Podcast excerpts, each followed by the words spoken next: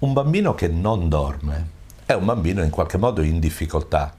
Il genitore può aiutarlo. Certo. Per farlo bisogna evitare una serie di errori che adesso vi diciamo.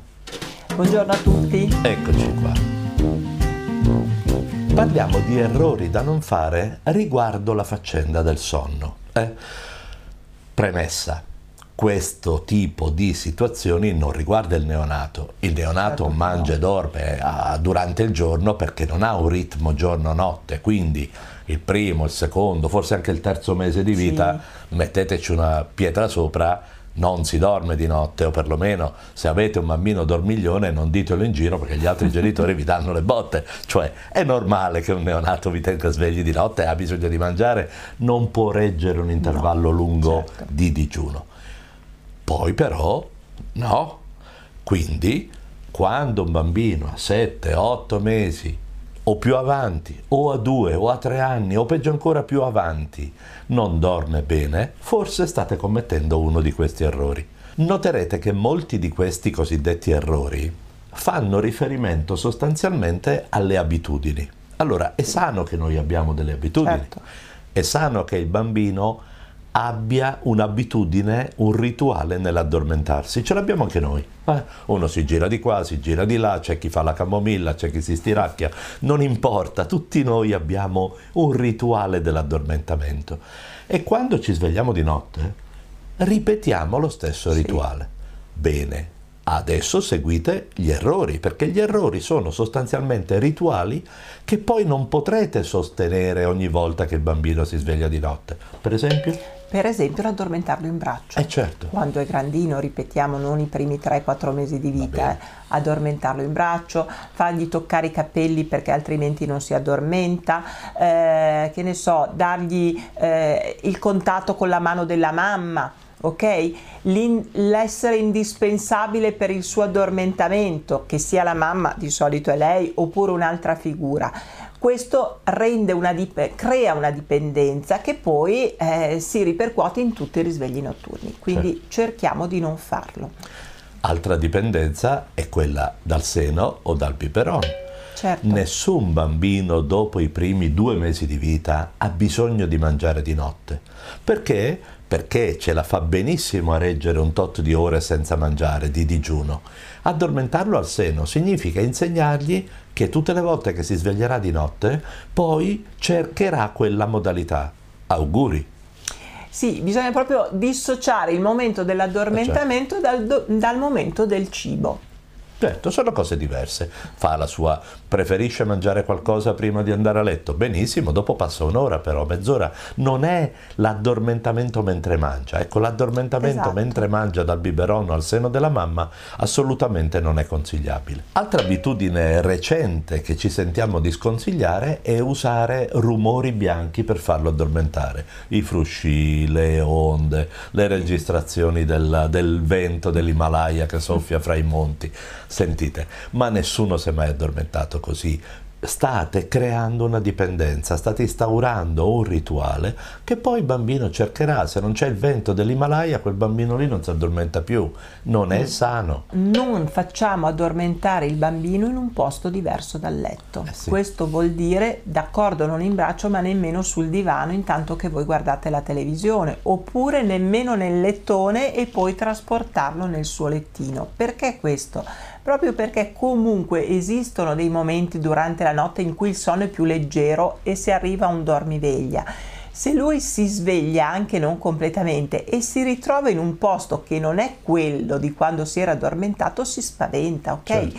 Perché non si ritrova più e quindi è importante che il bambino venga addormentato nel suo lettino dove lui poi si risveglierà.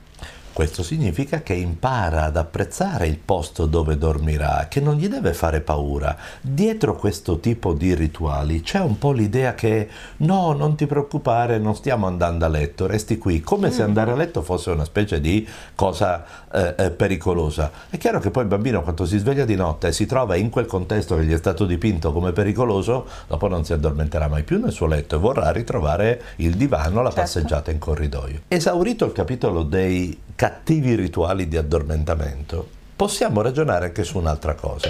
Il bambino può svegliarsi di notte e stare benissimo, oppure può fare un piantino perché è piccolo e magari gli scappa un piantino. Se in quel momento lì c'è immediatamente scatta il soccorso materno, paterno per carità, il bambino in qualche modo vede confermata la sua paura. Certo. È come il bambino che cade. Il bambino che cade, c'ha una mamma che gli fa una risatina e gli dice su vai a giocare, si rialza un po' ammaccato e va. Un bambino che cade ha la mamma che lo soccorre, va avanti a piangere 5 minuti. E lo stesso vale col sonno. Sta dormendo e fa un piantino. Contate fino a 100, non intervenite subito, perché magari fa gne e poi si gira di là e si riaddormenta. Dategli la possibilità di cavarsela da solo che non vuol dire abbandonarlo, voi siete comunque lì, avete le orecchie drizze, certo. cioè non stiamo parlando di questo, stiamo dicendo non risolvete con il vostro intervento le sue prime difficoltà durante il sonno, perché in qualche modo gli state insegnando che senza di voi che lo prendete in braccio, lui è in un mondo pericoloso e non ce la può fare da solo. Non è così. Stai ascoltando Pediatalk. Cosa dicono i pediatri? Cercaci sui social o vai su pediatalk.it. Altra cosa, non cominciamo a fargli fare dei riposini lunghi eh, o frequenti durante il pomeriggio, soprattutto verso sera, per sperare che poi sia più tranquillo ah, certo. e quindi poi la sera dorma meglio perché eh, no, perché poi chiaramente non è più stanco. Però non dobbiamo nemmeno farlo stancare troppo, non è che lo possiamo fare stancare allo stremo, non farlo dormire nel primo pomeriggio in modo che così poi alla sera è sfinito, perché altrimenti otteniamo comunque l'effetto inverso. Ma chiunque ha fatto stancare un bambino durante il giorno sa che un bambino stanco è nervoso, irritabile, capriccioso, non mangia, strilla, ma non dorme però, perché è così agitato che non riesce a trovare quella quiete, quella serenità.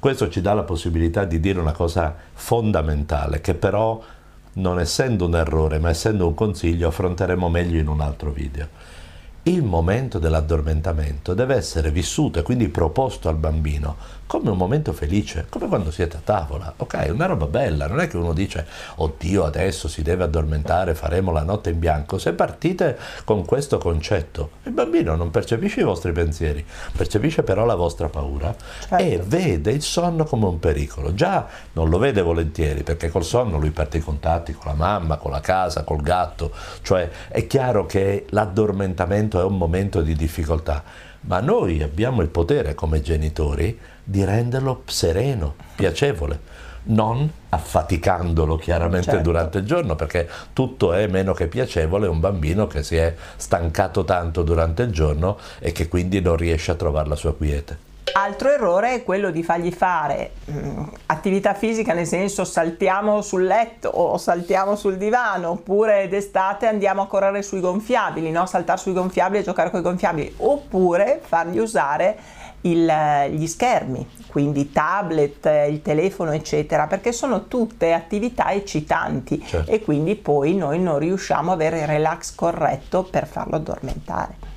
Questo vale anche per noi è difficile che se c'è stata una situazione di emozione intensa o di agitazione, poi noi immediatamente andiamo nel letto e prendiamo sonno. Serve un momento in cui lasciamo andare le cose della giornata e certo. ci riappropriamo della quiete che serve per dormire. Ecco, questo momento lo dovete regalare ai vostri figli, esserci chiaramente, certo. ma dovete pensare di regalare questo, un bel momento insieme di quiete. Se vi è piaciuto questo video mettete un like mettetelo anche se non vi è piaciuto, dai, ci aiutate a crescere, lo vedono i vostri amici. No, piuttosto vogliamo i vostri commenti. Sì. Insomma, chiaro che quello che vi abbiamo detto tocca nervi scoperti dei genitori e quindi vogliamo sapere come ve la siete cavata, se avete commesso degli errori, se avete trovato dei sistemi e magari ne parliamo insieme, insomma, li, li, li condividiamo con i nostri lettori. Alla prossima! Arrivederci.